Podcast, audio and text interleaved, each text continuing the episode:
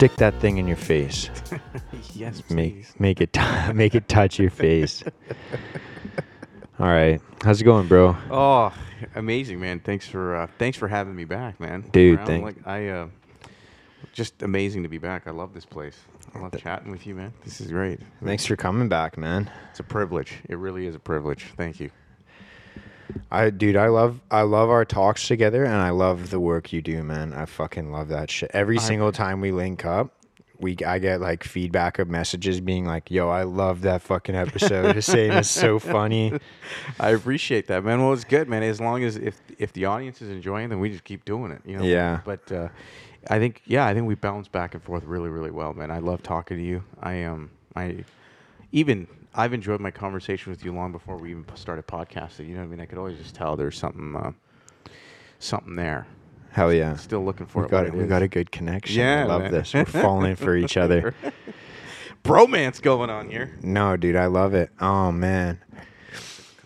But yeah, what were we talking about just now? We were talking about oh, when I quit weed. Right.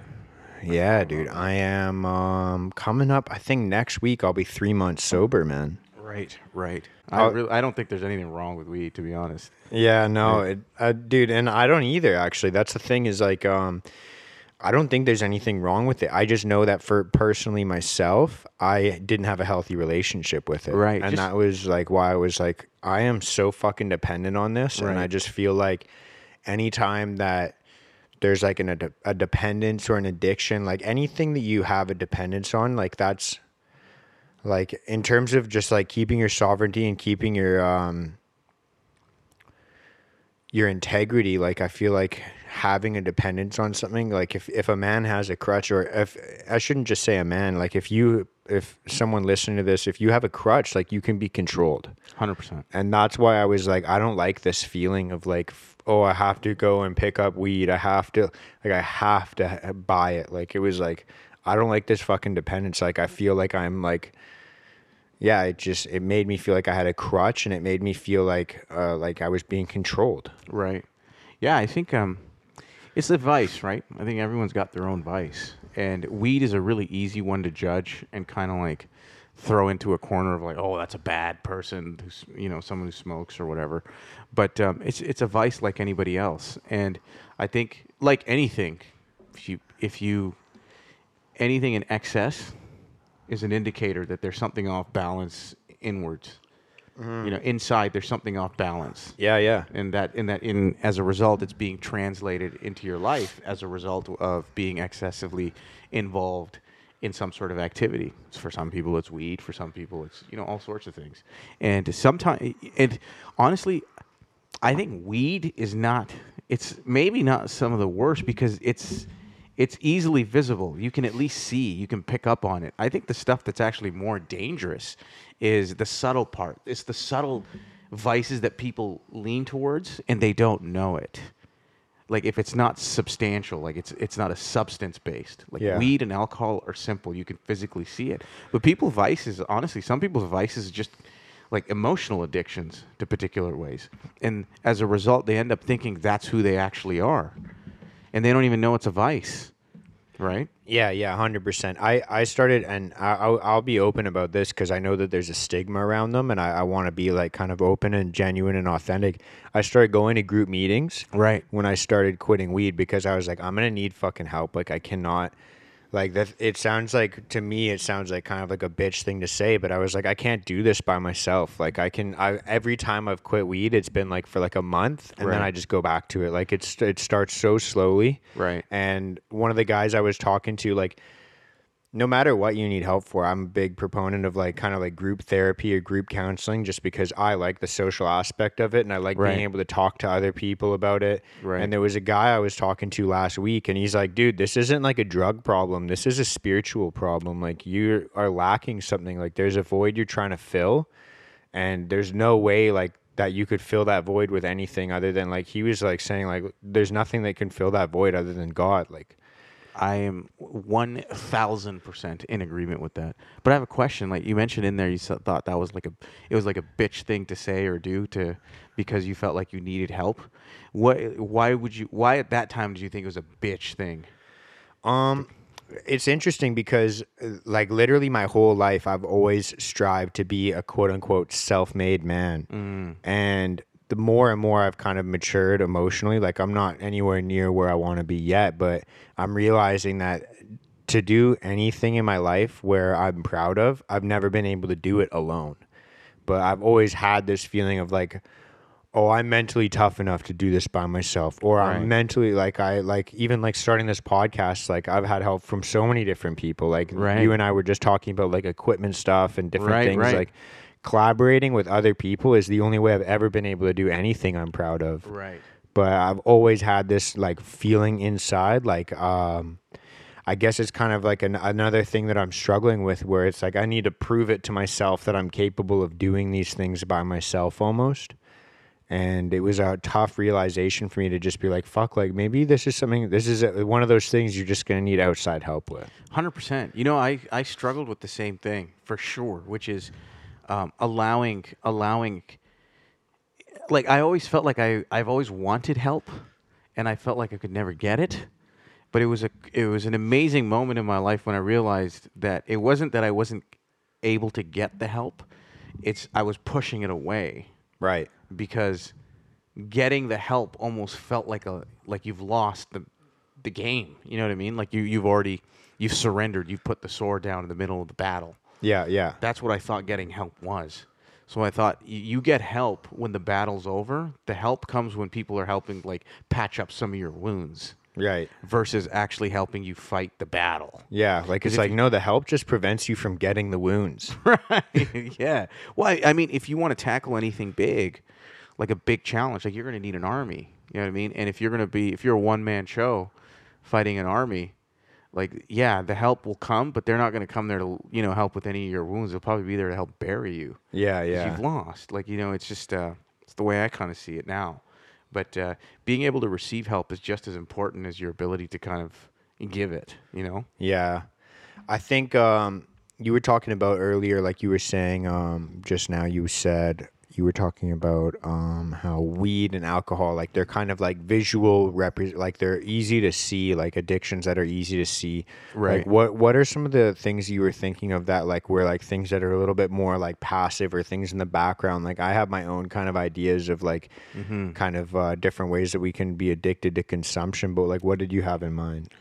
Yeah, it's a great question, man. You know the way the reason why I said that is because vices exist um, in all sorts of different forms, but generally, like in the outside world, they're physical.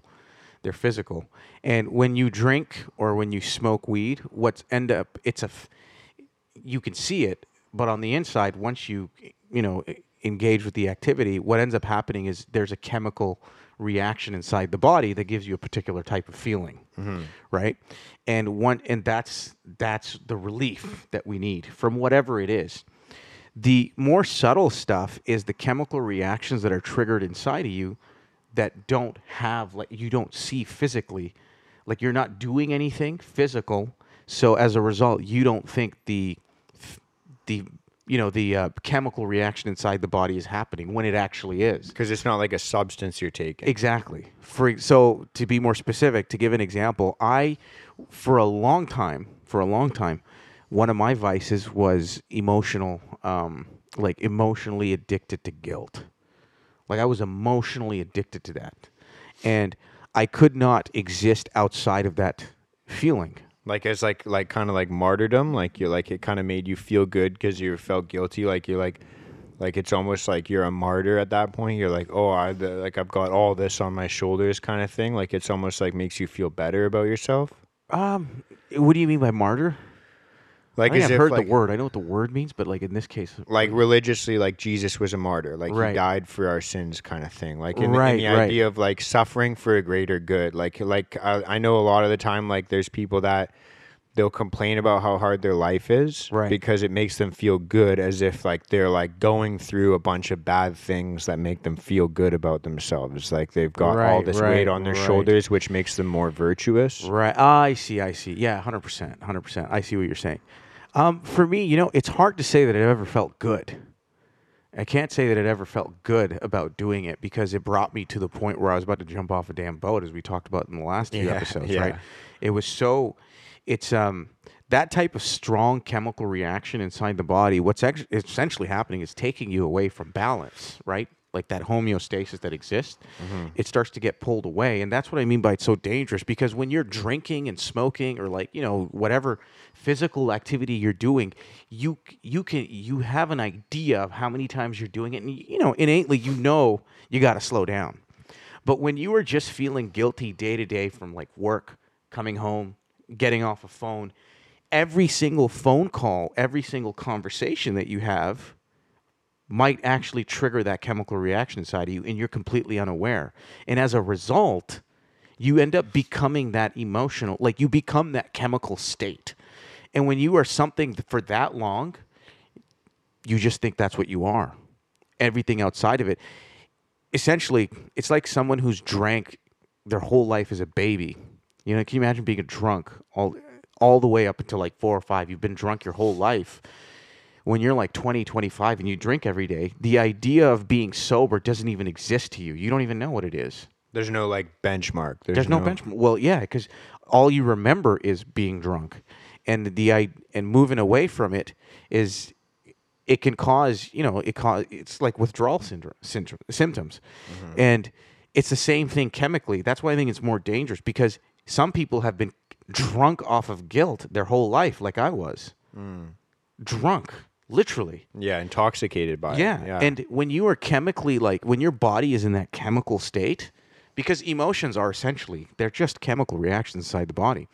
And when you keep on repeating that chemical state over and over and over again, what ends up happening is is your body now controls what the brain sees in the outside world and everything that it hears, it'll formulate everything that in your outside world that you hear and see to make you feel guilty.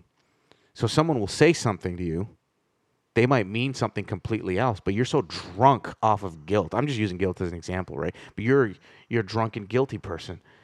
No matter what they say, it has to make you feel that particular way, because your body that's what your body needs. It needs that chemical hit over and over and over again, and to come out of that is it's a process. You know what I mean? It's difficult to overcome, and I think and that's why most people, I mean, never even attempt it. It's too damn scary to stop being yourself if you are that. Because God forbid that you're a freaking nobody. You know what I mean? Mm-hmm. Yeah, Because yeah. even the idea of being somebody is so important to all of us that even if it means it's destroying us, at least I'm somebody, right? Giving up your own pain is still like you know it's a, it's a difficult process. It's not as it's not as easy as everyone wants to make it sound because I see quotes and like programs and everything all out there that everybody wants to help out with. Ultimately, I personally think I don't care what it is, what you struggle with, no program, no drug, no person, no conversation, no nothing in the outside world is going to help alleviate that completely. It's not going to make it go away. It's not going to bring you back to balance. You have to do it. Right. You can hear stuff. You can read stuff. You can take stuff that'll like maybe help guide you back into the right direction, but you've got to put your feet to the fire. You've got to hold yourself there. You've got to hold yourself self accountable. If you're an adult male or female, if you're an adult human being, that's your responsibility. Period. The end. It's never going to change. Yeah, no, I, I believe that. I agree completely. I think um yeah, that's that's that's like the toughest part is like um understanding that there that's that it's on you. Like there's no one that's going to be able to come and save you. There's no like kind of like oh, I listened to this podcast and then I'm fixed. Like Right, it's like no, right. no, you're going to have to go and do the dirty work. like- And that I think, and that's so easy to intellectually understand. You know what I mean? I, I mean, what we just said, you and I agreed. Who won't agree to that statement? Right. Very few. yeah. Very few. But of those people, all the masses that agree with that statement, that yes, it's up to me. If it's to be, it's up to me. Like they'll agree with that. They'll intellectually agree with that. But how many of those people are actually living that way? Right. right? And that's why when I had that understanding, which has been fairly recent, that understanding something intellectually, electrically, meaning in your brain, is so different from actually knowing it. To know something is very different from intellectually understanding it. I think intellectual understanding is like you're just kind of repeating what you've heard. It makes Yeah. sense. Yeah. But once you're in the game, it's a completely different. Uh, it's a whole different field. You know what I mean? Yeah, yeah, hundred percent. And it's so interesting too because like you could look at like recovery in terms of addiction, like, oh, I stopped using this substance or I stopped like drinking, whatever it is, right? But then a lot of the time, like in these group meetings, like one of the things that comes up is like the substitution of addictions. So like certain times, like some people like they'll like stop smoking weed, for example, but then it's like you're still gonna try and fill that void with something else external because it takes a long time to get down to like what the internal void actually is. Right. So like so did you do you feel like you came you got to that void? You got to, you came into that cave and just saw what that void was? Um, I'm starting to now. Right. For like the first couple months, like, cause I'm not even three months sober yet, right? Like, and uh, the very first, the very beginning, I started kind of feeding it a little bit more in terms of like food addiction. Like, I started substituting, like, okay, I'll stay sober, and if I stay sober, then I'm good. Right. And then it's like, well, I'm like, anytime I feel bad, like I had to write down on that whiteboard, like you can see in the top left hand corner there, there's Right. the words hungry, angry, lonely, tired. Because I know that those are the times where I'm susceptible to things. Right. Right? Like those Right, are the four times where I'm gonna be susceptible to like substituting for an addiction or what have you. Like anytime I see my I feel myself like craving sugar, for example, or like needing a like to wanting to smoke a joint or wanting to have a drink, it's like okay, which of the four am I? Is Mm-hmm. it like hungry, angry, lonely, tired? Like how can I fix this? Right. And so like hungry and tired are kind of the easiest ones to fix because it's like, all right, I'm gonna go to bed earlier tonight, or I'm gonna make sure that I eat the proper amount of food so I can get the nutrients my body needs. Right. But when it's angry and lonely, that's when I have to start to reflect internally of like, what's making me angry right now? Right. What's making me feel lonely right now? Because Right. you can be in the room with other people and still feel lonely, right? 100%. So uh, it's like an internal conversation of like, why do I feel lonely? Why do I feel angry right now? How come I, you know, if it's loneliness, like how come I'm not feeling connected to this person that I'm with, or how come I'm not feeling connected to the universe around me? If it's angry, a lot of the times, like, um, I want to project that on other people, like, oh, this person made me angry, so it's Right. their fault.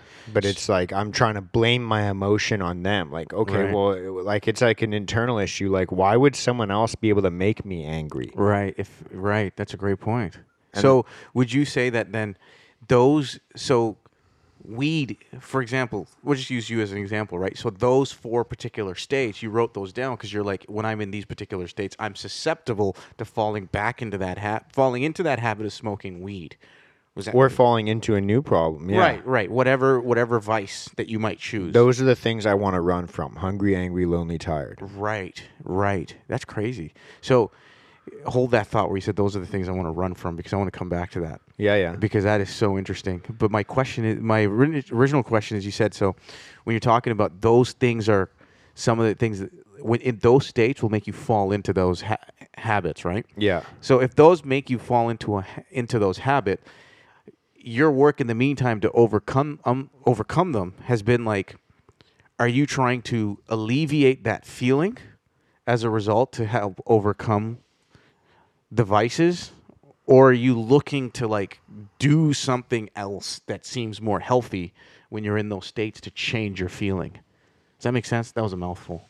Um, there's two answers because there's the answer that I naturally gravitate towards, and then there's the answer where I know is like a healthier answer. what's your answer? My internal, like my my first response is to I don't want to feel this anymore. okay So it's kind of like an avoidance. Right.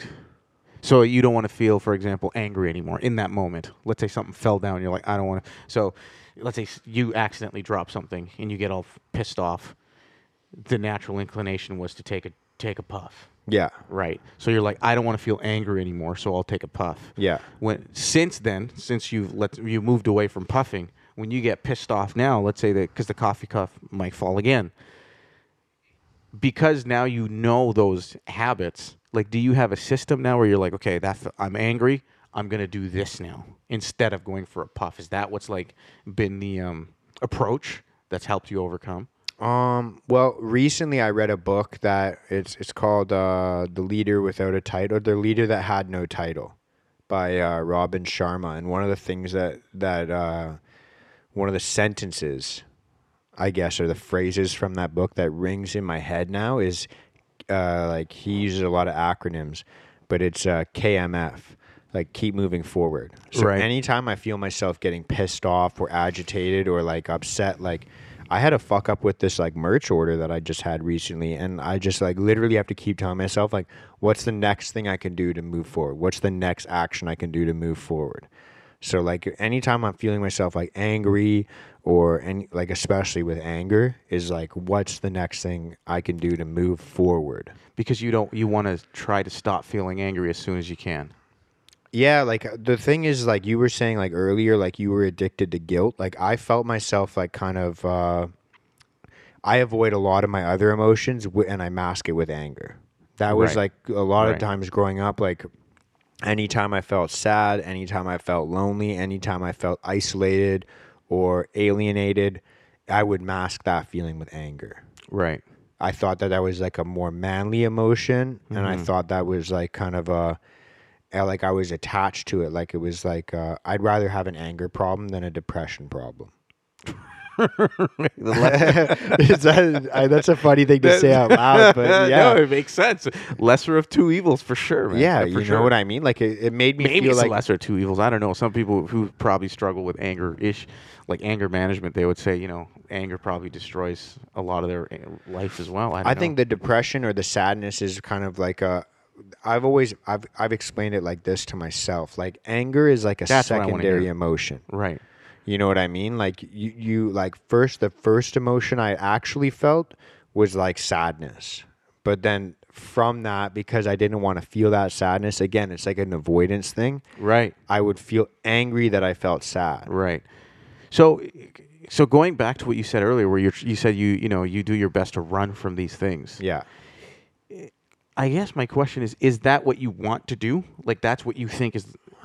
And there's no right or wrong answer to Yeah, this. yeah. It's No, just I I'm get just you. thinking like that. So in your head, you're like, yeah, I want to be far away, as I want to get as far as I can from these particular states. Yeah, those are the most negative states in my mind. Right.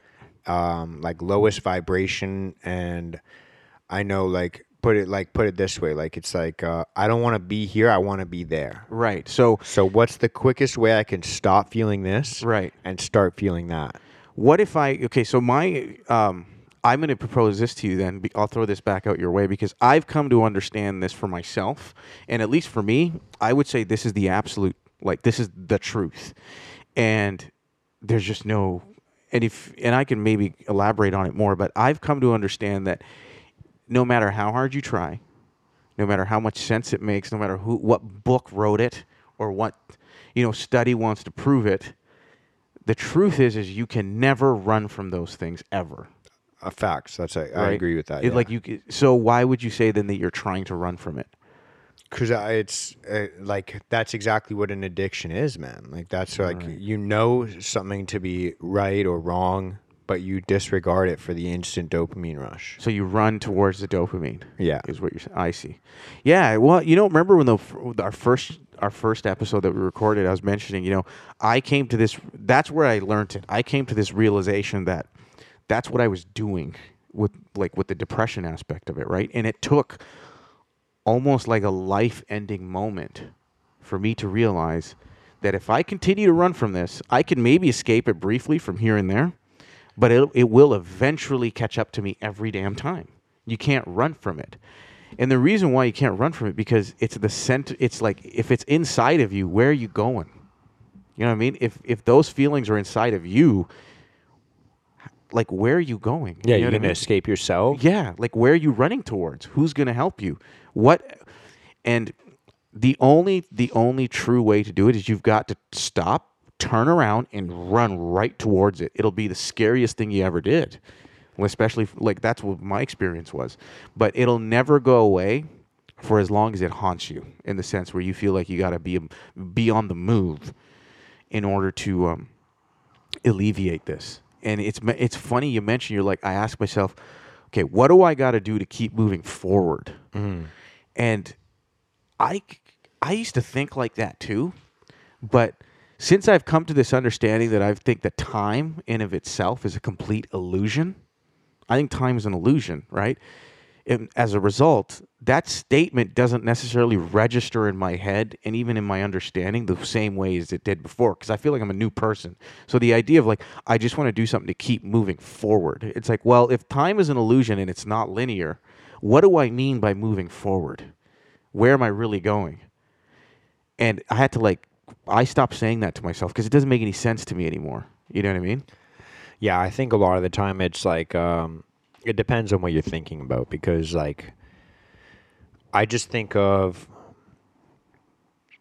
like you were saying like is there ways that you could not feel those things? Like i don't think that that's a, a thing. Like there's no way to escape like kind of what i call the human experience. Like i think that those negative emotions those things like those are signals your body's sending you like hey this is a little bit off over here like in this area of your life. Like there's like whether it's your relationship whether it's your work whether it's like your fitness whether it's like your health and wellness right? Like there's all these different areas where you're going to be like something's going to piss you off or agitate you or make you feel depressed like we talked about last time like there's like the people that like fucking look in the mirror and they get depressed with what they see because they're overweight or underweight or whatever it is and it's like no that's your body sending you a signal like there's something fucked up you have to fix Right, right. but there's always going to be that like it's not like you can just like oh i did it like i'm never going to feel like that again like, Right. you're always going to get those signals because your body is always changing your mind is always changing the world around you is always changing So how are you handling? How are you handling that then? I- know if that's a fact and you know that everything's changing, you can't necessarily run from these things. It's part of the experience. Then I guess what is the point of reading the books and doing all these things or becoming more spiritual? Because if none of that's going to alleviate it, what are we really doing?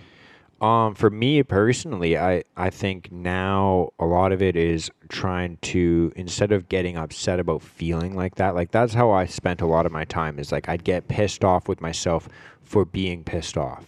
Do you know what I mean? Like it was like a it's- cycle. It's a vicious cycle. And yeah. now it's been more like, oh, I'm hearing this signal again. Like it's like put it this way. Like imagine like you're in a building and the fire alarm goes off. Like that's your signal. And then you're fucking just getting pissed off and agitated about how annoying that fire alarm is. Yeah. yeah. No, I, You know what I mean? Oh, 100%. so it's kind of like you're driving your car, check engine light comes on. Yeah, yeah. And then what yeah. you do is you take out a hammer and smash it. The light turns Or off. you You're like, take- okay, I took care of that. Dude, like my old my grandpa's old car when my grandpa used to be alive, he used to fucking put tape over the fucking check engine light so you couldn't see it anymore. Like it's like the ultimate See- avoidance. But to me, that is somebody dealing with life the same way he deals with himself. hundred percent. Yeah. Right? He was Yeah. not a mentally healthy person, man. He, Yeah, who's to say? You know what I mean? I I am. Right. That's fair enough. I you don't know much. It's too too early for me to conclude all that because he put tape over the check Yeah. engine light. But yeah, no, I understand, man. I understand. It's But now it's like, okay, what's this signal trying to tell me? Like that's Right. what I ask myself now. Like it's not like I'm getting upset about when I feel these things. It's like what's the next step? Like when I say keep moving forward, it's like, well, what's this signal trying to tell me so I can just work on that? Like that's I truly believe that that's life is just a never-ending process of that. Like it's like those are the negative emotions I feel most susceptible to. Maybe other people resonate with different things, but for Right. me, it's those four things: hungry, angry, lonely, tired. And and it's like uh you know why do i feel that way and what's the next thing i can do like what's the signal trying to tell me So let me ask you this then, because all those things you okay. Before I ask you that, I'm going to ask you this: Can we agree that everything that you mentioned, those hungry, hungry, tired, angry, all those things, those are emotions, right? yeah Okay. Do you then? Do you also treat the opposing end of the spectrum of emotions the same way? Where if you're feeling happy, you're just hanging out with your friends or your girlfriend, or you're just going to a movie and you're feeling joyous. In those moments, are you present and aware enough, and you're trying to see, okay, what do I got to do to move forward from this? i think what what what do i have to do to keep this around more Why?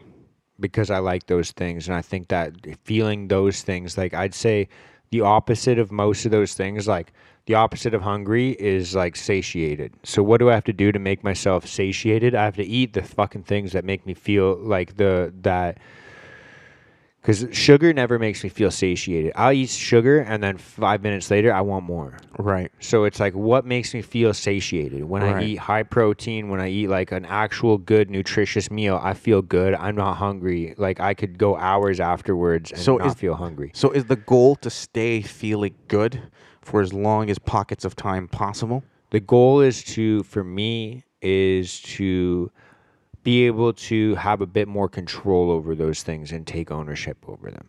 because I think um like like I said like hungry and and tired those are easy ones to fix because you know what's gonna fix those things. Go to sleep, get some rest. right. Eat and- some food, blah blah blah. Right. But the those lonely are, and those are physical issues. Yeah, those are physical. the issues. They're lonely not- and the yeah, anger, Those, those are are more the things- spiritual. Exactly, exactly. That's what I was going to get to. Right. And I had a good conversation with someone last night where we were talking about like what God is, et cetera, et cetera and Let's all these get into things. that. And Huh? my my kind of understanding of it at, at this point in time is unconditional love. Like that's what I think God represents. That's what in my eyes.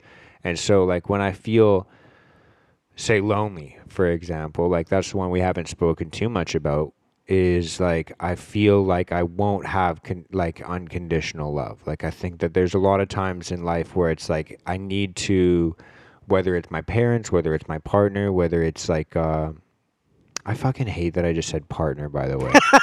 I fucking hate that, dude. Whether it's I'm a I was just gonna call you out, dude, on it, I way, call too. I'm like, myself what on are that you shit. Saying? Yeah.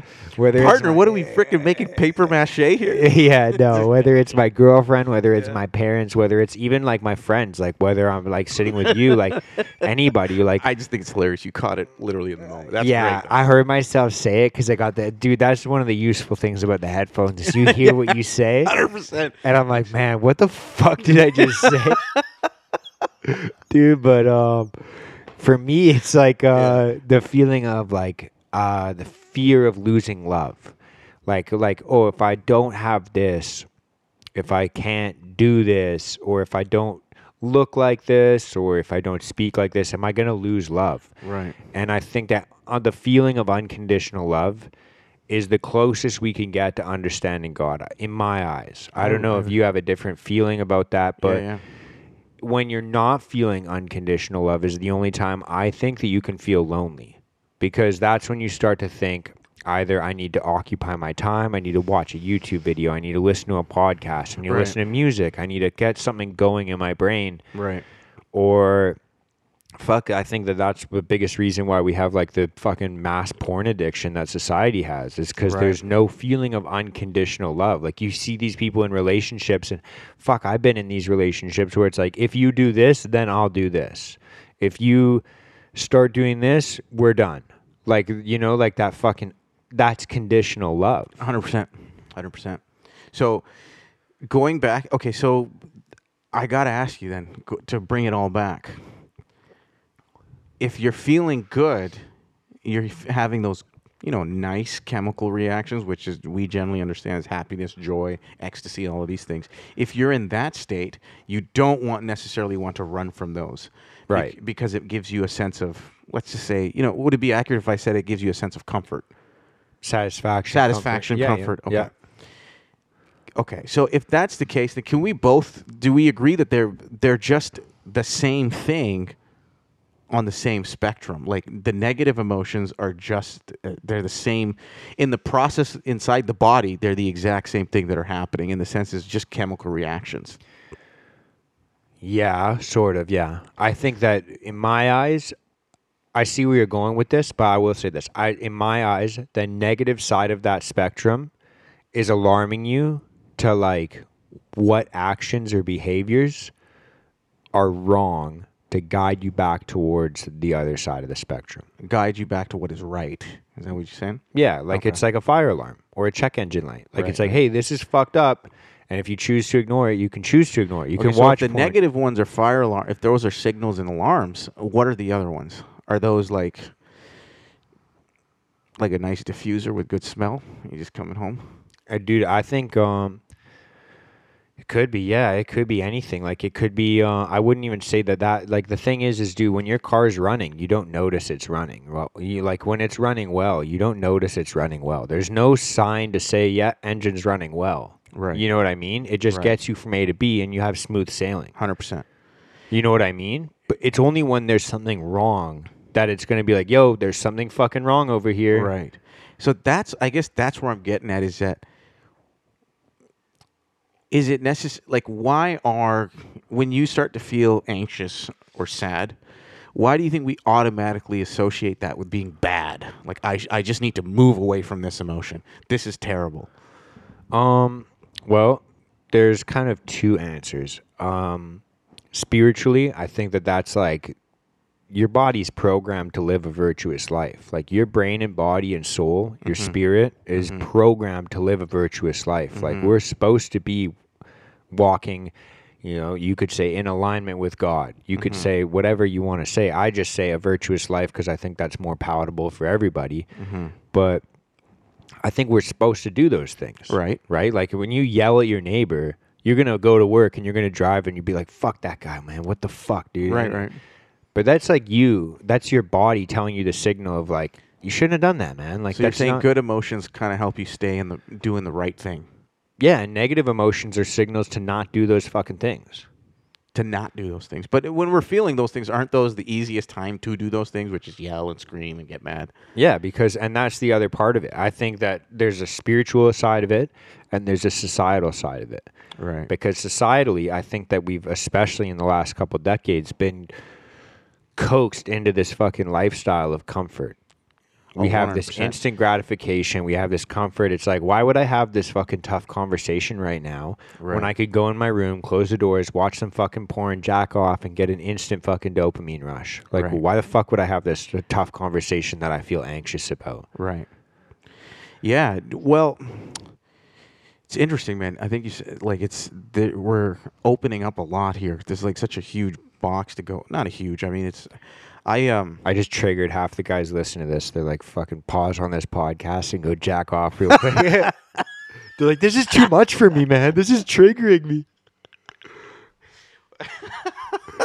I'm glad. I'm glad that somehow you can trigger men to go jerk off that are straight. Yeah. With, I guess it's the beard. Yeah, yeah. You got a killer beard, by the way. Thank you, I don't think. I've m- mentioned that, but I'm jealous. But that's a fucking. I- that's a beard and a half. I You know- appreciate it, man. It's been taking years to. I grow this, imagine. man. I imagine. Because I remember meeting you when you were clean shaven. No Just beard a at boy. all. Just a boy growing Just a- into a, man. Just a boy. no, but you know, to get back and to make to get uh, back into it, I will say because you, you've said some very interesting things. I um. I think that this might be a bit of a hot take, right? I've said this, and I think that some people might not agree, and I, I'd be curious to hear what you said. But I've come to understand at this point in my life, man, that emotions, emotions altogether, doesn't matter which end of the spectrum they're on, negative or positive, are completely useless to you in your life. And if you want to sit around and try to navigate through them, you know, the more power to you. If you can do it, enjoy your life. I'm not saying don't do it, but if you want to have a purposeful, meaningful life, emotions are useless Why do you say that? because I like to give analogies, right, to kind of drive home the point. Because Sure. a, so I'll give you one in a second, but because it's t- to try to combine the spiritual with the physical is a it's a difficult process to do. It, it, we talked about it for gener- for centuries since the beginning of time, right? And the reason for that is because I was talking to a friend of mine last night actually, and uh, he was talking about. Um, we were talking about God, and I said that I was just telling him that I think you know our bodies are our bodies exist like on Earth in this quote unquote three dimensional reality, and I think people get caught up in in all of that, like trying to understand the body and where the spirit and all of that exists. And the best way I can equate it to is you have to look at yourself as like some, like as a computer, for example. Okay Yeah. There's the chip, there's the RAM. Each one has its own function. You got the motherboard. You know what I mean? You can say the motherboard's like your skeleton and veins and all that stuff, and your brain is the central chip and all of that stuff, right? And you, but nothing exists inside that computer until we turn it on, right? Until you connect it to a power source, that's not the computer will do nothing. And I've come to understand that's that's the equivalent of our bodies and people get too caught up into is the ram working? Do i need to replace my chip? Do i is is uh, you know is this going on right? Sometimes we forget that maybe we should just kind of see where is the power where's the source coming from that's powering this entire freaking machine? Because that to me is who you really are. The computer itself is essentially just kind of the hardware that you've been given to experience this life. And most people spend a lifetime just living inside the computer, never taking the time to kind of understand where the power source comes from. And I will tell you, I think there's two sources. Just like you go to Europe, it's a direct current. Oh, out here, it's an alternating current. It's the same thing in a human body, I think. There's two different sources of power that'll flow through you.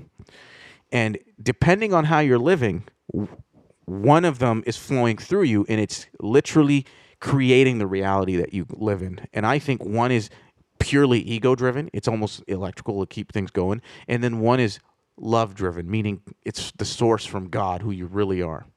And when you can tap into one of those, you'll you'll start to see differently. And I think I've put an incredible amount of time for myself. Like I spend a lot of time alone and I've never in in the years like the last half a decade I'd almost say where I just I just wanted to spend more time alone. That time became very important to me. And and I never felt lonely. Never I started to never when I was growing up it was completely different. You know what I mean? I always want you're young you know you always want to be around people. But the more and more I started to spend time with myself the less and less I started I felt lonely. Mm-hmm.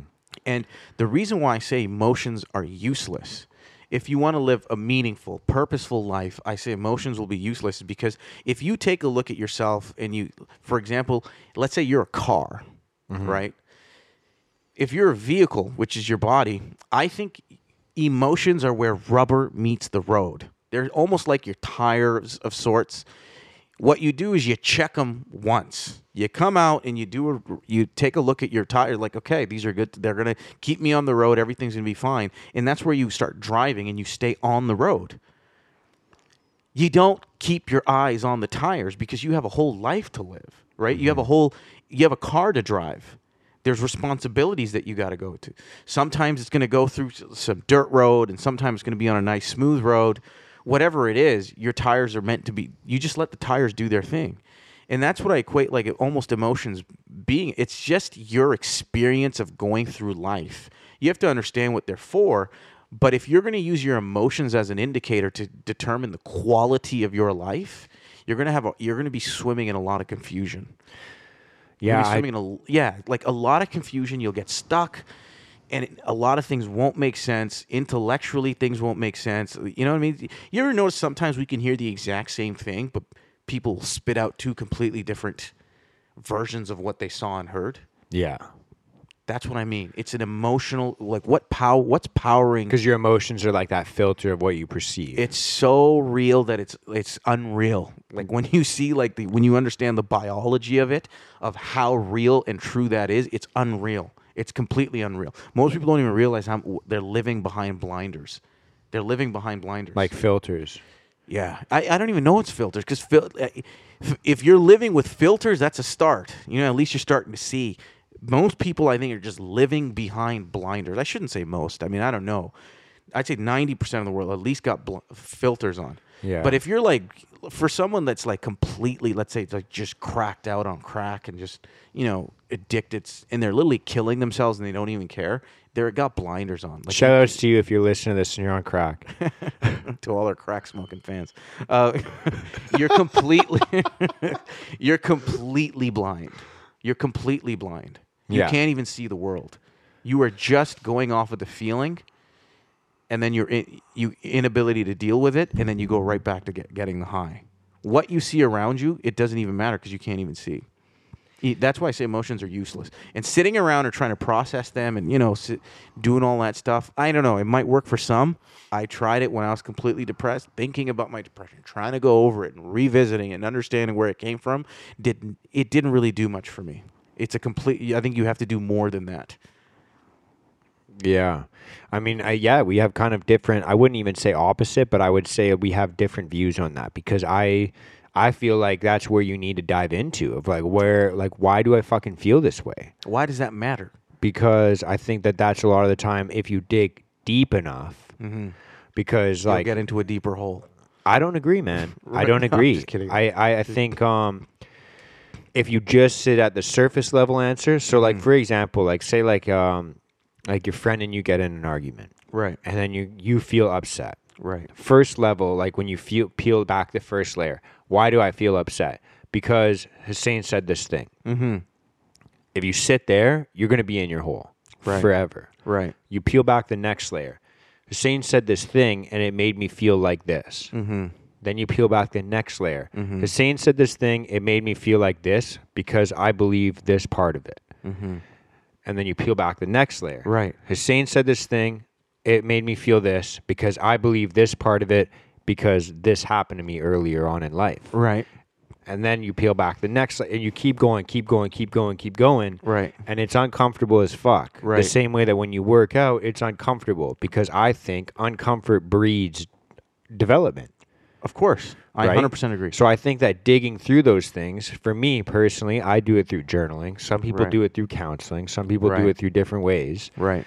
Like, um, I think that diving into that is like kind of going to help you get closer to where that void is that I think a lot of people are trying to fill. Because you were talking about like if you're like if you're fucking sitting down smoking crack, then you're fucking blind. I think that that's a blanket statement that goes over everything. Because I see people that are fucking addicted to fucking sitting on their like, dude, like there's so many people that literally can't do anything without listening to a fucking half of these fucking people that are listening right now are what I'm talking about, where they like they can't do a fucking single thing without s- like something to clear the fucking silence away. Like they're like whether you're meal prepping or you're fucking just like make like making dinner for yourself or Yeah. driving from point A to point B. Right. They can't be alone with their thoughts. They're sitting there like watching YouTube videos I or watching fucking Netflix. Like I think that that's the fucking addiction, dude. Like Yeah, uh, th- absolutely. those I are the things that people are trying to avoid. So, how does that understanding negate what I was saying in the sense that emotions are useless?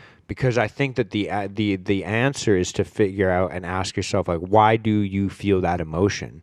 Why were you susceptible to feeling that negative emotion? Like um, I think asking yourself it gets you like as you start to peel back those layers, you start getting to what's the void that I'm feeling for myself. Like just to be 100% transparent, it was the feeling of like you know, am I going to be accepted? Am I going to be loved? Well, why do I need, why do I crave that feeling? Is because I didn't understand what unconditional love felt like. Mm-hmm. You know what I mean? I, Right. That's a spiritual issue. Right. That's not something that you can fill with having a good relationship because Right. it didn't fix that. Right. You know? So I guess that's where that's where I think that that we might kind of just because I I I, think agree. that's where we meet back. Maybe I think this is the part where we met here. And now we're about to separate again. Okay, in a sense, like okay, at the okay. crossroads because I agree. It's not that I disagreed with any of the stuff that you said. They, like a lot of the stuff that you said, I agree with. It does happen. You know what I mean? I know people who just you know silence is like a it's a very difficult thing to deal with, right? But I, oh, I almost lost my train of thought. What were you saying? That last part you finished off on? Uh, I think that what I said was when you peel back those layers enough, you start to see the void. And for myself, the void I was trying to fill was a lack of unconditional love. Right, and why you're feeling un- like why you're feeling this void. Yeah. Yeah, you know, this, yeah. So this is what I would say. Okay, if if you can follow me on this, like, so we agree that. Guide the way, man. I'm Yeah. following. baby. So if Let's you go. so, do we agree that emotions are a physical experience inside of our bodies? Uh, for the most part, yeah. Right. Okay. I think it's almost spiritual, but yeah, I, I feel you on that. Like, Okay. so is spirituality physical, or is it metaphysical, meaning beyond the body? yes. Okay. C, all of the above. Right. So I guess then I would come back to you and ask you because I have no doubt that emotions feel very very real. Yeah. I don't I don't dismiss the sincerity of people's feelings in terms of how they're feeling. Right? Yeah. I'm not yeah, you feel sadness. You feel that physically. yeah. It's a, or like if a, you feel like you've solved something for yourself and you're like punched through something and you get this rush of ecstasy. I'm not questioning your ex- the Yeah. experience that you have or like, you know, the or the um you know, the sincerity of your feeling and how you feel. I'm not I'm not saying that's not all true. yeah.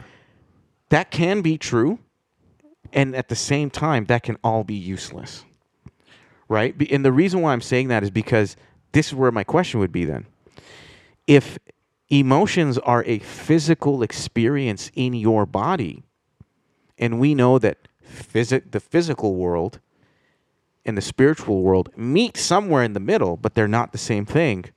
Why, why do people, you think, use emotions as a means to measure their, you know, sincerity or closeness to God and how spiritual they are? Um, because I think people are fucked. I think, bro, like it's the same reason why people fucking think that their bank accounts measure their usefulness of their life or their purpose. Like, it, they're like, so would you say you're fucked?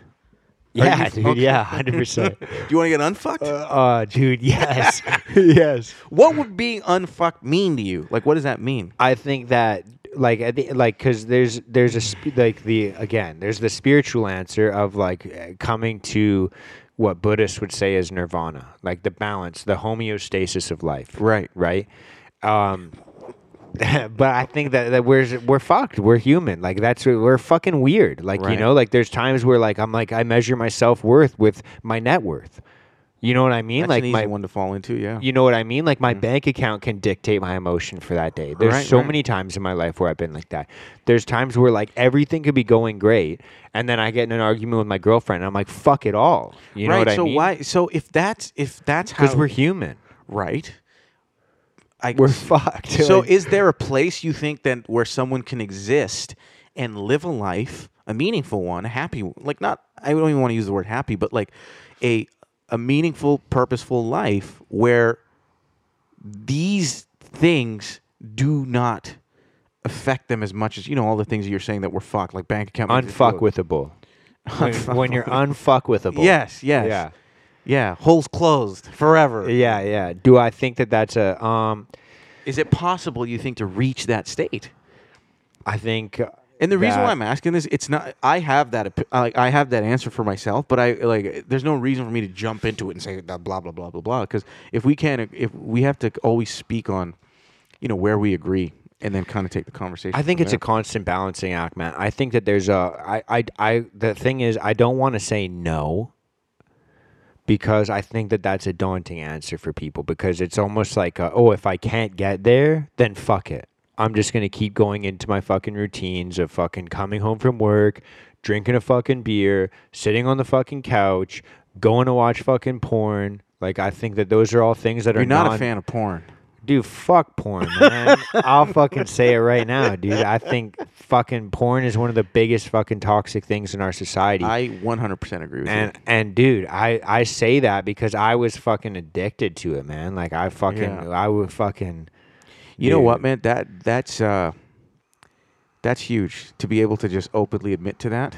I and that's uh, Fuck yeah, dude. it doesn't feel huge, dude. I feel like a little dude when I say that. I well, feel I mean, small, because dude. well, the thing is, is it's it's such an everybody knows. You know what I mean? Everybody knows the stats. You know what I mean in terms of the use. It's Oh, dude. porn websites are the most used websites on a daily basis. At any moment, like it, apparently there's like four billion people watching at any second or something like that. Crazy stats. So you're right. That's half the world, bro. You think half the world's watching? Right, Half yeah. the world doesn't even have computers. That's not true at all, man. I remember seeing this movie where I forgot what the movie was called, but Here come the Facebook fact checkers. yeah, no, there was this movie I watched. Bring where, them on. You know when like uh, speaking of which, this would be a great segue because it's like September 11th today. So remember? Oh shit! yeah, it's September 11th today. It's a great holiday. So I have a Muslim guest. Yeah, I would love to get into that, but um, I saw this movie where they were talking about the CIA and the FBI went to a porn porno website and they went to their the CEOs and their the guys who hold the servers and they're like, we think that some of these um, Al Qaeda members are using your s- services, right? Like your website and stuff. Can you help like pinpoint IP addresses and locations? And supposedly they agreed and they helped out and they were able to locate some of the compounds and bomb the shit out That's of them. not true, dude. They wouldn't do it. It's a sin. That's so not true. so true. you're saying bro. the Taliban isn't going to sin? Isn't going to sin. No, dude. Yeah, yeah. I, I know it's sarcasm, but we should get into that. like what? No, I mean, um, you know what? That's that. I'll say that though is like I think emotions are really what co- drag you into sinful behavior, Yeah. good or bad. Good Yeah. emotions or bad emotions. Yeah. You know what I mean? So if you want to live close to God, be with God, I think the best path forward for you is to to alleviate the hell that is earth that you experience on the inside. I think to alleviate that is you must abandon emotions. You have to abandon them. Dude, we, what I, don't mean, think we can abandon emotion. this is what I mean I by don't think that's abandon. I don't think that's a thing for Right. humans. Well, I'll say this. Uh, this is what I mean by abandon emotions.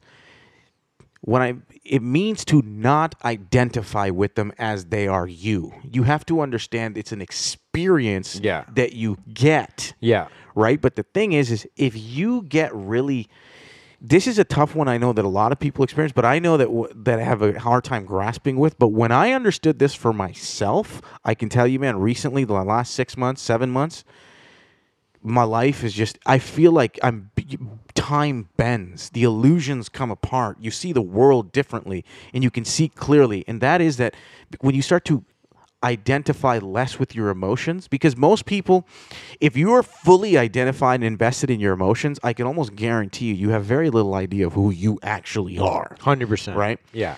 and because that's so abandoning emotions means not to identify with them meaning every time you experience them because and it's so easy to do it because uh, this is what's happening physically inside the body right i get really happy it's a huge chemical hit that's going inside the body. All sorts of chemistry is going on inside inside your body.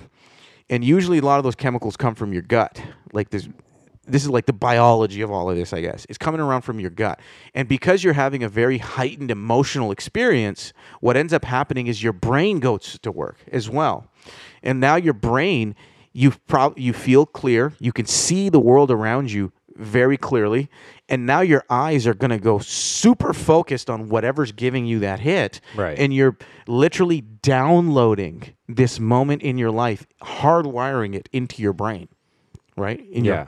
so the next time you need that hit you can recall it you need it when you are that hardwired in your emotions you are living from your head period the end it's biology it's literally how it's explained Sometimes not always this head, man.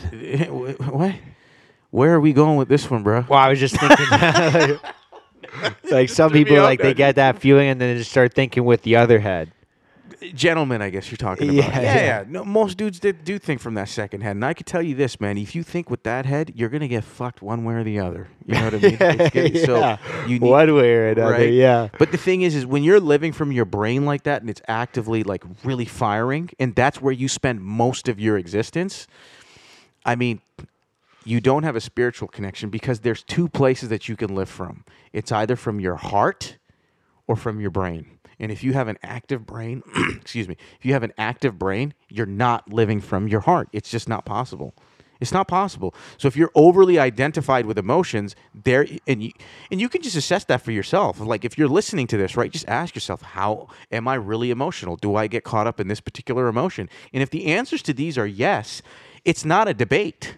It's not something that you can go and like, oh well, I feel it's like it's not even about that. The biology suggests that you are extremely identified with your emotions and mm-hmm. that you live from your brain.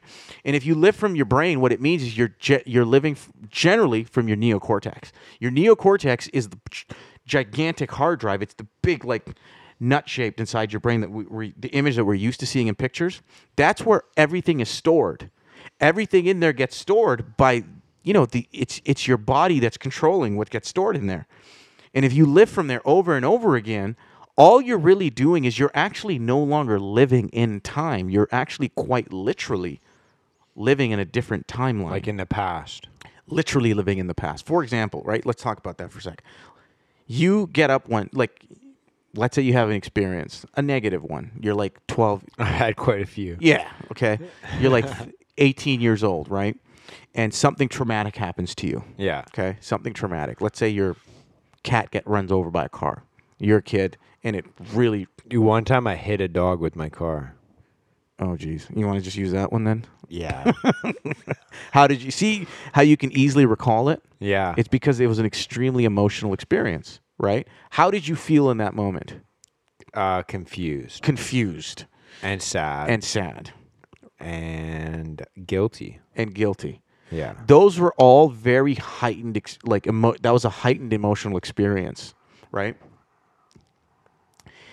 you s- your body has that chemical experience then which is let's say 2005 right It wasn't, but yeah. whatever right the cool thing about the body is that when you can recall that moment inside your brain because you're going to see a holographic image right the cool thing about the body is it can repeat that entire experience inside your body the moment you recall it So you are quite literally back in 2005 living there. Your brain is working the same way. What That's how yeah, yeah. That's what how like PTSD works. what you're hearing and, and although it's 2022, you're quite literally living in 2005. Right. And most pe- and here's the thing. You have that experience and if it sticks with you for a few hours, it jumps into this thing where you're like I'm just I'm in a sad mood today. I'm in a sad mood today. I hit a car. I hit a dog with my car. If that continues all day, next thing you know, you show up to work and people are like, "What's what's wrong with him?" It's like, well, he's that's actually kind of a, it's a bit of his. Uh, he had a car, he had a rough day, and it starts to develop into a temperament, right? If that sticks around long enough, eventually people will just associate it with a personality trait, and they just say, "Oh, he's just a s- sad person." Right. they forget about what caused it essentially and you'll probably forget about the image itself and what. A lot of the time, I feel like we don't even know what caused it. Right? Exactly it's and like the reason so- is is because the body got addicted to that moment chemically and now it's got it's utilizing your brain to constantly zone in on everything else that makes you feel that way Yeah. it's storing it needs it because it, it's like a crack addict it needs that chemical hit Yeah. Of guilt or whatever it is and and now your body is literally quite literally stuck in December 27th of 2006 when you hit that car when you hit that It was in December. actually, whatever dude. You're There- good at this. it's it's just but it's not that difficult because that's exactly what the body experiences yeah, yeah. and that's how you get caught in the past Right. And you have this illusion of that you're living in the present and you're labeling your life and people all this way when it's not even you doing it. What it is, it's a mm-hmm. body. It's a body and a brain that's taken over. You are actually not driving. It's the emotions. And it's the same way with positive emotions. People get you can actually get hurt if you're constantly happy. You might not be like you know you trust everyone blah blah blah. And next thing you know you get burned then you get upset and start judging people. You know what i mean? It's the same way. I think every emotion serves a purpose but it'll only serve a purpose if you stop running for, from it. If Right. you sit with it. Yeah. if you allow it to show you what's going on. Yeah. i will tell you this man. This whole idea where, where people are constantly wanting to try to help people it can actually be quite counterintuitive because you have to understand this. You have to understand this, which is this everybody has a right to suffer. Everybody has a right to suffer. Yeah. And if you go and try to help somebody after one or two attempts and it's just just not picking up, you have to let them suffer. You have to let them be. And it's going to go one or two ways. The suffering will allow that enough if somebody some people experience enough pain where they're like, "You know what? I'm just going to turn it around." Right? Or some people will just suffer and die. They will actually go all the, throughout their whole life and they will die that way. But it has nothing to do with you. Has nothing to do with you. How you can actually help someone is just live in truth. Be honest with yourself. See yourself. You one of the great quotes I heard is like, you know, this is a physical it's a physical example. It's like, you know, the best way to help people that are poor is not becoming one yourself first. Keep yourself financially stable. It's the same thing with your body. You know, keep yourself emotionally stable, unattached with the world. I know people who are just, you know, who who are who's devoted their entire lives to helping people, you know, get off certain things and that's their identity. That's how they live, right? And if you tell them this, I tell them and all of a sudden I come into their life and like, listen, they have a right to suffer. Some people wouldn't take it the right way. They'd be like, "Well, what are you talking about?" You know what I mean? They they would look oh, at you, you want people to suffer? yeah, they would look at you as some sort of evil or like negative type of person, but it's it's not like each because no matter how much you help somebody, if they haven't gone through their own suffering and you're constantly alleviating it and putting them back and blah blah blah, it's like that that might actually be hurting them more. That's my opinion. I don't know. I think peop- we should allow people to suffer enough because I can tell you this: what got me out of my suffering was enough suffering. Yeah, yeah. You know what I mean? Sick and tired of being sick and tired. Yeah, Right. hundred and some people might die, but like you can't hold yourself responsible for that, right? Yeah, that's a harsh way to put it, but yeah, dude, I It agree. is. It is. But like that, life is harsh. Life is a reality. You ever watch Yeah. those nature shows, man? There's Dude. no therapy sessions going on. My on. favorite fucking Instagram account is Nature is Metal. right, Dude, it's fucking insane, right. man. And I think I don't know. I don't know how you, what you think about this, but I think we live in a black and white world, bro. It's a black and white world. There's not a lot of gray. And but if you get caught up in the emotions, the world will blend into this gray reality and you start to get confused. Right? You start to get confused. Yeah, I think um, you can help people in certain ways. Like I think that there's um, I, I'd say this: like you can't alleviate someone's suffering, but you can kind of translate the signals for them, and then they can choose to do whatever they want to do from there. I have no problem with that statement. You know what I mean? Like you can, like I said, like I believe like emotions are signals. And there's people that'll kind of get those signals, and like I said, you they'll, they'll fucking scream at the fire alarm for going off. Right. And it's like, mm, why don't you ask yourself why the fucking fire alarm's going off, bro? Like, Right. You could yell at your, you can cover up your fucking engine light. Like, there's maybe people that don't yell at the fire alarm. Maybe they put fucking tape over the engine light in their car. Right, Like right. it's like, okay, you're gonna ignore that signal. Right. What that's- happens when your fucking engine blows up, man? Like you need to start to translate that signal. You get a code reader, you plug it into your car, you figure out, oh, it has fucking low amounts of oxygen in the So I want to. I just sorry not to cut you off, but you s- used a very interesting word there that I want to jump on. You said you should look at the alarm systems, right? You should be taking a look at this. What are you going to do when the engine blows up? Why should they? Because you can prevent the engine from fucking blowing up. Right, but why should they prevent it from blowing up? Because if your engine blows up, you're fucked. Okay. And if that's what they want, well, that like you know, Because I don't think that that's what they want. and how do you know that?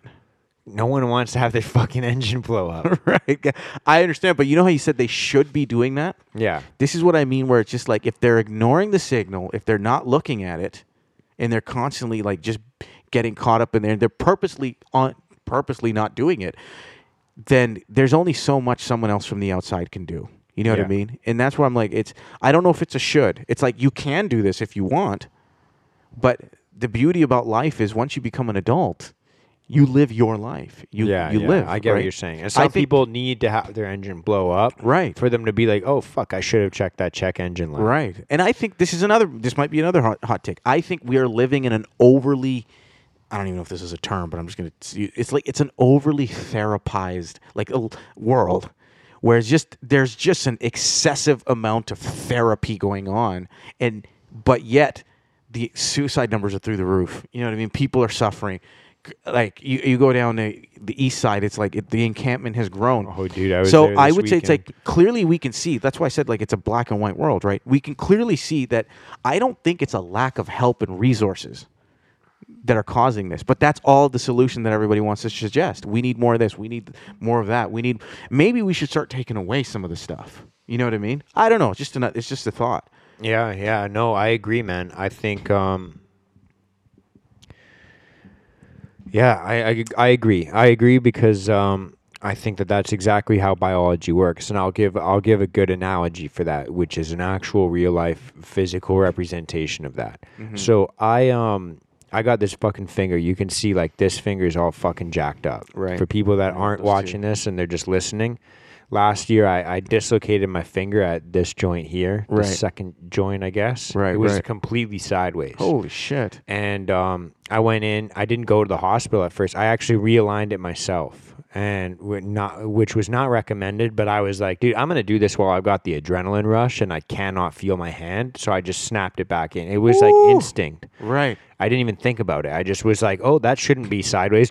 Boom. And, and then I clicked it back in. right So I go, like, uh, I was like, oh, like it'll start feeling better on its own. It didn't. So I go into the hospital to get x rays done because I was like, this feels worse than it was. And it turned out that was a good hunch that I had. It was fractured as well. right But um, so the first time I go in for the hospital, they put this fucking splint on it, right?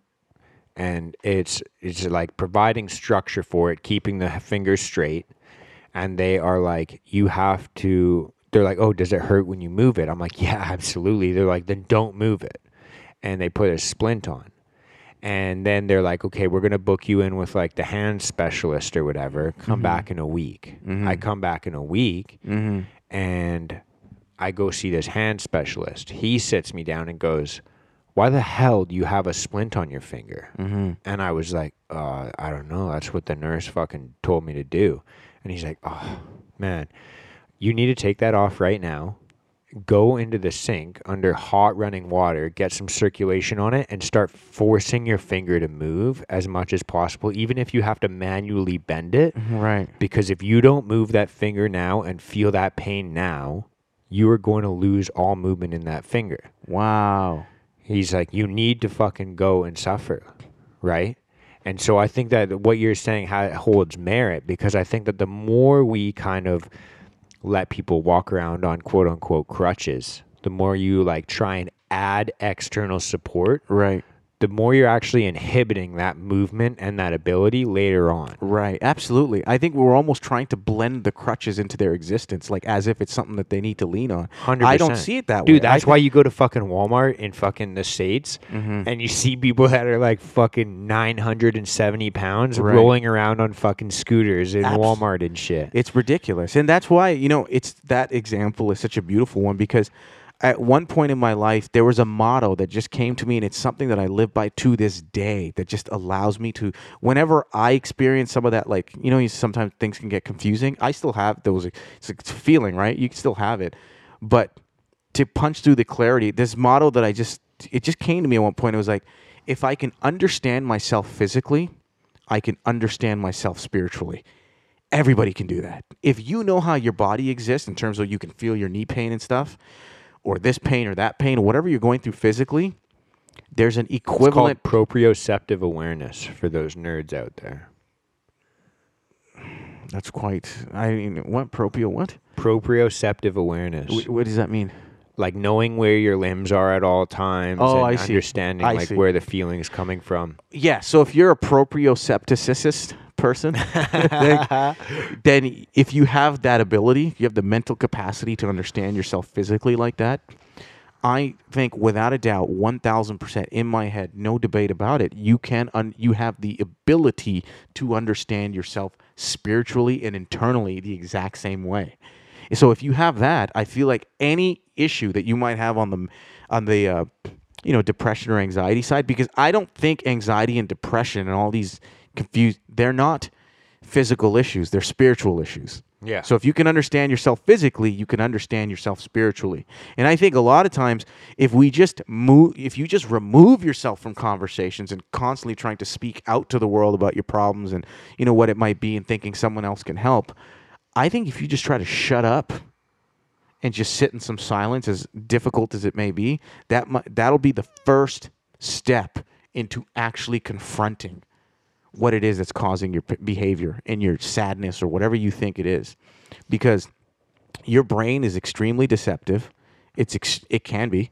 It can and it, it can cause you a lot of harm if you're not Yeah. if you're not spiritually stable as you can see and i think a lot of the pro- the problems that i see in the world and a lot of things it's i think it's just this it's a lack of spiritual existence from within people people have forgotten who they really are and uh, you know, I was talking to someone, and I've noticed this. I'll, I want to hear your thoughts on this. Is that there's like this polar? We live in a very polarized world at the moment, Yeah. and these two different sides that exist, right? I think one of them is you have the left and the right, right? That's the normal terms or whatever. But for, I don't want to give, even give terms because I don't want people to think I'm like boxing anybody in the corner or saying one person's right or wrong or whatever. But you have one side that's like more so trying to solve issues by they give you they tell you that your symptoms are they isolate your symptoms and turn you into an individual and the solutions to those symptoms they apply like a blanket group method. Versus the other side they give you a completely different perspective where they say your symptoms are actually everybody goes through it. You know what i mean? But the solution is a they kind of is a very isolated individual they want you to become the individual and that'll pull you out. Versus this side tells you if you become part of the group that's what's going to pull you out. Mm-hmm. And it's this very like and i think that's what's caused this polarization. For example i actually i don't have an example but i I'll, what do you think about that does that work does that make sense Yeah, I mean, I kind of get what you're saying. Uh, I think that it's where, like, where do you think the answer lies? Well, one side or the other? Is that what you're saying? Or? Well, I don't know exactly where the answer lies, but I can see why the divide exists. Yeah. Because one side says, "Come be part of the group, and you can, you know, alleviate your pain." I the other side says, "Come be yourself and alleviate the pain." Dude, you got to read this book. When I'm done it, I'll give it to you. I'm One like hundred percent. I'm halfway going done through it. them like clockwork right now. Dude, um, have you read 1984? No, Is that the, the George Orwell George Orwell book? This was the book he read that inspired him to write that. Interesting. It's called We, and it's this fucked up dystopian book about like um, a society run by like a one world government, basically. Right, right. That only exists. That only comes to fruition if everybody just is all down with this group thing. Oh, yeah, yeah, yeah. I mean? So this this book, We, that's Mm-hmm. what the whole thing is about. Is like everyone's sucked into this collective. Everyone's sucked into this idea of we. Right. So like he, there, there's nobody that thinks like I feel like this. They don't have those thoughts. They're Yeah. like we need this. Right, right. And okay, then So maybe maybe I do have an opinion on it. Then I do think that there is a r- more, at least more of a side that makes more sense to me, and that is that the one side that encourages the individual to become an individual is what's going to alleviate their pain. That seems to make more sense versus you're an individual and that's why you're suffering. Come be part of the group and it'll alleviate. Versus you're part of a group, that's why you're suffering. Come be an invi- individual and you'll alleviate. Yeah, I, I always say like this like there's two perspectives to look at it. You're either an individual within a collective or you're a collective of individuals. And it sounds very similar, but those are very different statements. very very different existences they both exist you know they simultaneously exist but it's like you need to maintain your individuality to be able to have a meaningful life. And if you lose your individuality and you become the group within if you be within you become the group that's without like on the outside you blend in whatever that group goes through you're going to go through it too you know what i mean? And the answer and you lose yourself and that's really what society i think is moving like that's why i think we're suffering so much. Everybody's like in this group think idea. It's like eh, people are repeating quotes and stuff and all that stuff. These days when i speak to people I honestly, I don't even care like what you heard or what you think about. I want to know what you like. I don't care what you heard or what you think someone else thinks. I want to know what you think. I want to know what you what what is your understanding of your problems. I don't want to know what your therapist told you. You know what I mean? What they told you to focus on. That's for you. You do it. I'm not saying like you know, forget all that stuff. But what's your understanding of all of that? You know what I mean? There's no. Everyone says there's no one size fits all, but everybody like, but we're so in it. Everyone Yeah. jumps into it. They're like applying all of this stuff to themselves, and this is what I mean. Like last time, it's so important that we be able to see ourselves. You have to be able to see yourself. So many. I I just I'm see when I see it so much now. I'm just like blown away by it. Where people are literally talking shit or complaining about someone about you know something that they did or didn't, and they are doing it in the moment as well, complaining about it. And I'm just like, man, I can't believe I used to be like that. Yeah. I can't believe I used to live my life that way. Yeah. Because it's everyone, eh, you know, at some point, if you don't, wa- like, everyone does it up until you've suffered enough and you wake up. But to be able to see yourself, man, is the most freeing, most. It's everything. It's everything. It alleviates everything, honestly. That's my understanding of it.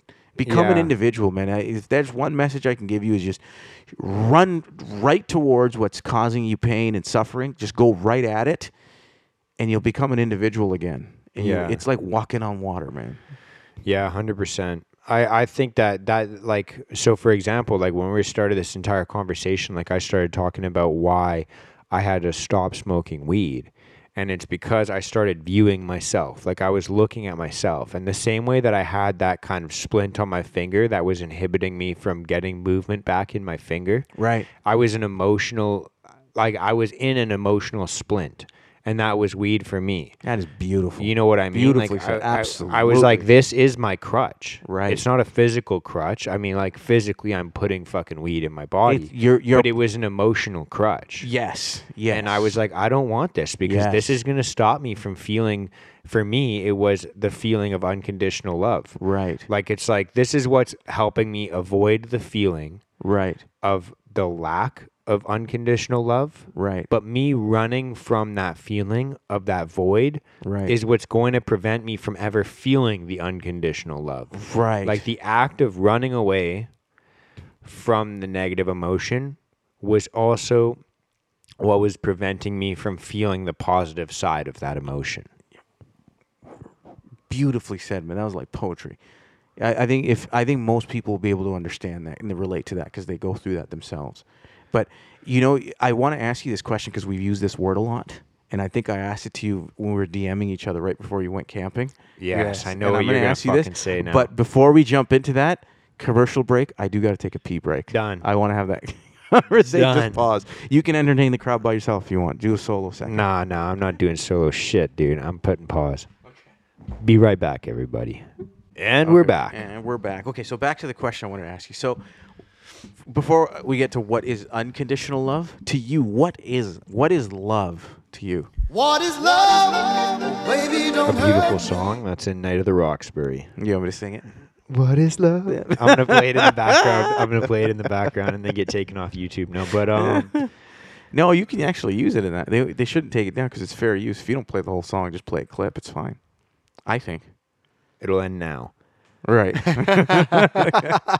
The Instagram clip. Instagram gives me way more freedom with that shit. Yeah, because it's easier to use fair use you, the fair use term on that because uh, it's very short clips. You know, you don't take the rights to anything. But anyway, Mark Zuckerberg.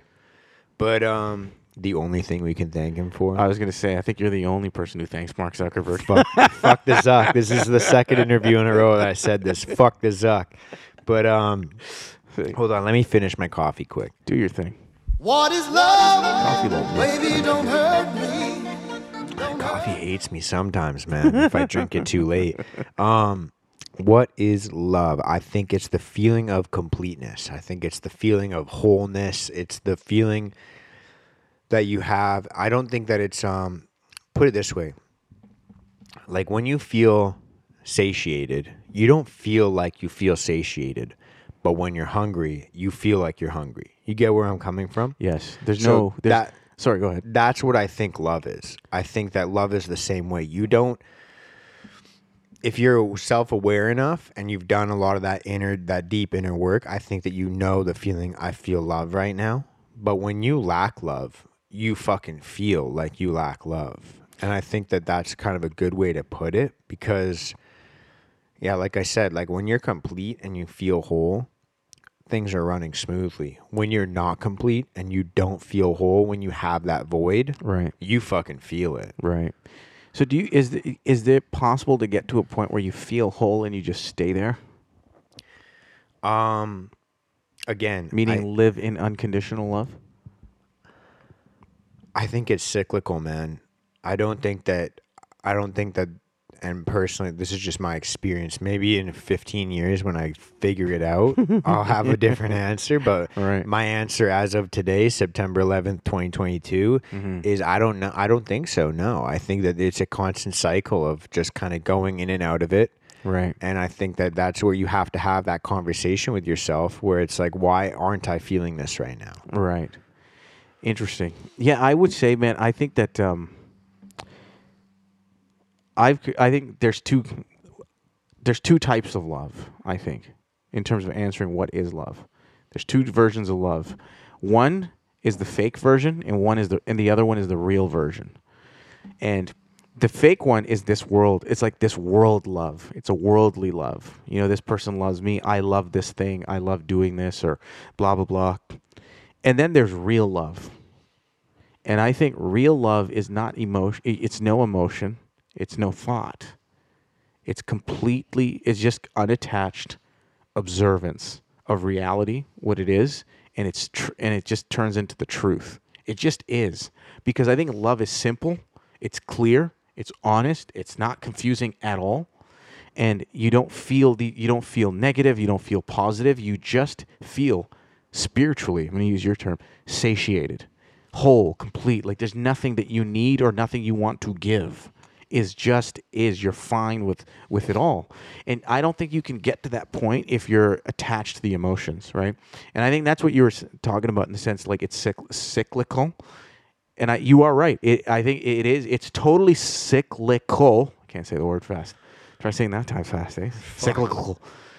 It's cyclical if it's the emotional love, because guess what? Emotions are cyclical. Right. So if you go, if you're got fall out of happy and into sad, you're gonna feel like you have no love. So you got to go get some love, and you do something, and you come back up, and now you're feeling ecstasy, and you think you know you have all this love, and then boop, eh, something causes it to go away, and that's that worldly love, I think. But there is an unconditional love that exists that can flow through you, that just keeps you on your game. You can see the world. Everything is just perfect in a sense. Yeah, I think that that's the same thing as like a, like like say with like emotions where it's like everything is temporary. That's the one thing I've been telling myself recently. Like everything is temporary, Mm-hmm. but love, like unconditional love, is actually eternal. Like there's Yes. the feeling of hunger, Yes, yes, yes, yes. and you could attach that to being like, oh, I'm hungry, but it's like unconditional love is what tells you, I'm not gonna feel like this forever. Right. I think, you know, I think unconditional love really is like those moments where you're really, really super hungry and you can't seem to get any food around you, but you still got shit to do. It's unconditional love that gets you to do what you need to do.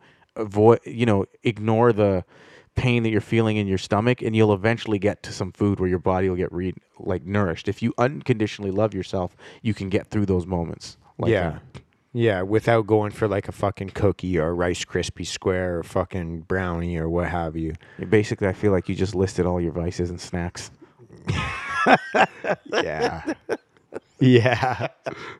Right. Pretty much. All right. Right. But th- Oh. tho- those are like physical representations of vices. Mm-hmm. They're like, um, again, I- I'm going to go back to this because this is the one thing that I see a lot of people attached to is like social media or YouTube videos or Netflix or porn or anything like that. Like, it's like those are the vices that we feel because, yeah, we talk about cookies for when you feel hunger, but when you don't feel unconditional love, when you have that void inside yourself, Mm-hmm. you're like a lot of us, especially as men, we attach like physical affection to love. You know what I mean? I think women do that too. It's Yeah, argue. Yeah, yeah, yeah, hundred percent. Right. Like, and that's why we go towards like, you know, like people substitute love and affection with porn. People substitute like connectiveness or friends or good conversation with a podcast or a YouTube video. Like, it's like you, you'll be sitting there. There's like how many fucking people sit there and they can't have a meal without the TV on or a YouTube Right. video playing in the background. right. Yeah, no, hundred percent. I think that's why I think it was, all religions have that. You know, this aspect of saying some sort of it, like in Christianity, the term is grace, but like every religion has a moment of grace, and I think that Before you eat a meal. before you eat a meal, right? And pe- I know people who just say the words, you know what I mean, but they kind of miss the meaning behind why you want to do it. And I think it's this: it's that when you enjoy a good meal and you know it's a great meal, the reason why you take a brief second and say either say what you need to say in the prayer or whatever is to put you in a state of detachment so that you don't go unconscious and just go ham and enjoy the meal like it's the like you almost need it. Mm-hmm. Because you want to constantly practice detachment right? Stay in this flow of love that you under you see the food for exactly what it is which is nourishment and if you fall into this it- that's so when you say grace it's just a moment it doesn't even it doesn't really matter about the words. You just close your eyes and take a moment breathe come into like a become conscious completely present so that you know what you're eating and what and why you're doing it. It's to nourish yourself physically. It's not to overindulge because it tastes fucking amazing. You know what I mean? And it's not to say you can't have good tasting food, but like I said, if you can understand yourself physically, you can understand yourself spiritually, and it's the same way spiritually. You know, as long the moment you take, if you're experiencing like a fucking amazing moment and you're loving life and you're like, oh, I just want this moment to last forever. You have, I think, if you can pr- get into the practice of just taking a moment briefly and saying grace because you're feeding yourself spiritually in that moment. Just say grace, come conscious. Don't get too attached to the moment. And you'll be just fine when the negative emotions start to come. You won't swim in that forever either. Yeah. Right? Dude, and I, I just recently started saying grace like in the last couple months because uh, I ran away from religion for a long time in my life. But a lot of it for me, and this is again just like my personal perspective, I like to say grace in a way that kind of makes some people uncomfortable because I Let's like hear to remind Let's hear it. myself- I want to hear it. well, I like to remind myself of like uh, I think a lot of the time we feel like we should always feel good. Like we should always just feel good. And like um I like to remind myself of the labor or the suffering that went into what happened, why I get to eat. So like when I say grace, I think about, you know, the animals that had to go and get slaughtered for me to get the the the protein that I'm getting or the the people that went into the labor mm. of growing the vegetables, growing the fruit. Like it's like I like to say thank you for the for the animals that had to suffer for me to benefit. I like to think of those things because it's like for me to actually fully appreciate this meal, I need to understand that there is no life without death. There is no uh, good feeling without first a bad feeling. Right. Like uh, I and just for me to remind myself of that like yeah, we like we go to the grocery store and we buy meat and then we think, "Oh yeah, like I just had to go and buy meat and now I get to eat it." Like that's good. But it's like, no, there was an animal that had to live its life Right. and then someone had to end that life purposely so such that you could then have that on your plate Right. like and if you don't take appreciation or gratitude of like something else had to suffer for this and people can fucking you know they can blind themselves and be like oh if i eat a vegetarian diet then nothing had to suffer but it's like Yeah. no dude animals had to be killed when they plowed those fields Right. like they, there was people that put in labor Mm-hmm. and there was suffering that happened for you to get the vegetables the fruit like whatever you're eating there was a sacrifice for you to be nourished and i Mm-hmm. so would you say you say grace to remind yourself to be grateful? hundred percent. Right. That's exactly what it is. Right. It's it's the gratitude of like, holy shit, I get to eat this meal. Where like our fucking ancestors had to literally kill the animal. The very least you could do is appreciate the fact that something else had to suffer for you to eat. Right. No, I got you. I got you. I almost had, I thought I had another question, but I didn't. All right. Well then, well then, Well I think that's a beautiful place to wrap this up. Yeah, man. Um, why don't you give a little closing thought as like kind of like a, a, a way to say grace for this or a way to like Right, kind of uh, wrap this up a little fucking thought for people make them laugh make them smile make them feel motivated make them feel grateful whatever you want to do to spin this off and end this uh, i'll leave it up to you and then i'll say bye No pressure. No pressure you're in the hot seat but you got the comfy chair this time Yeah, yeah man. I, I. I think I'm gonna get used to this side. I'll take over on this on the couch. I always If- it's so funny, man. Every time I have a guest come through, Yeah. I always just watch where they sit, and then I just sit the opposite. Like Yeah, some yeah. people, like the first time you came, Yeah. you came and sat here, so I was like, I'll just sit on the couch. right, right. I right. always just watch where someone else sits and let them sit first. That's that's the way to do it, man. You're a good host. You're a great host. That's why I love coming on, man. It's uh and Gang, gang. Island boys. Um, uh, yeah, no, I don't know. man. A closing thought. I, I, I'll tell you this, man. I, I probably sound like a broken record because I think these. What I just say is, it's very simple. It's this that being able to see yourself will be the most freeing and most, you know, meaningful pursuit that you ever pursue in your life. And number one, it'll make your life better. And number two, you're going to be making the world a better place. You it'll reclaim your indivi- individuality by being by seeing yourself for who you really are and then eventually growing into everything that you actually are. And what it takes is everything that you've actually got to make it happen. Hence the theme. So shameless plug. I know that's not what you asked me to do, but it really is. Go for it, man. It really is. That's what that's really what it is, man. It's not. It doesn't have to be complicated. I don't care how in the dumps you think you are. And I know that when you're in the dumps of your life and you feel like you're in a really dark space, to the person who's listening to this, you know, in your own room, and you're behind on bills and rent and all, you know what to do, but you just can't bring yourself to do it, and you constantly just judge yourself as a result, and you're like, I'm a piece of shit, and blah blah blah.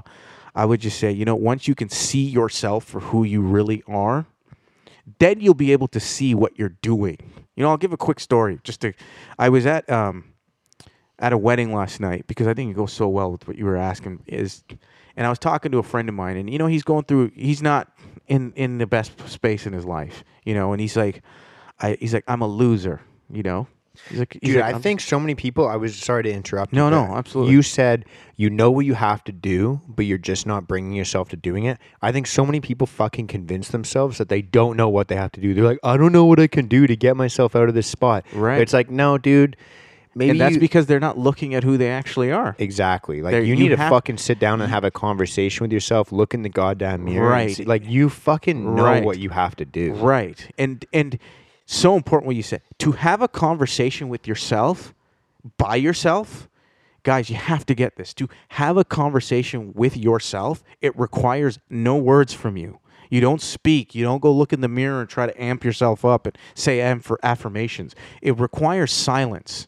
You need to hear yourself first so you can see what you're be- who you are in the moment.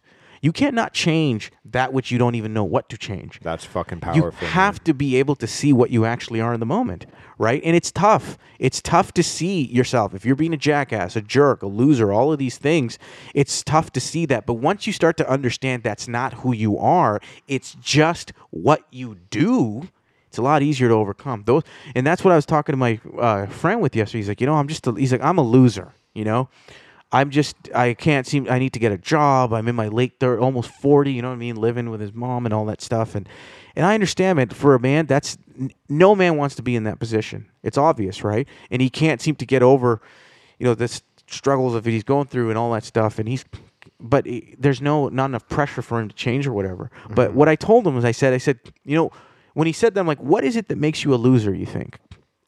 Right? Mm-hmm. And to him, he's like, well, isn't it obvious? You know, I live at home, blah, blah, blah. I don't care what you think is obvious about you being a loser. I want to know what you think makes you a loser. And to him, it was like, it was like, well, I don't have a job. I'm like, and then that's it?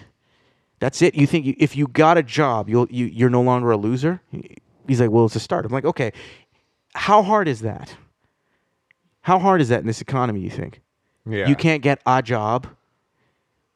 So at this point, it's like maybe you're just addicted to being a loser because we know we can solve the problem of being a, getting a job. Yeah. And I had to tell him, man, you have to remind yourself you are you- it, you are not you're not a loser. That's not who you are.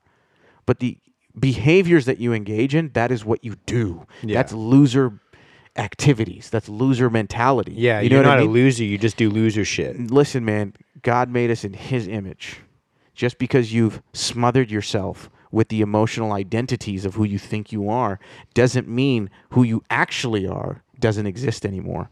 When you remove so when you move yourself away from the source of who you are and you do, go deeper and deeper into the world and you become this identity the distance between who you actually are and what the identity that you've had is the gap that you need to close.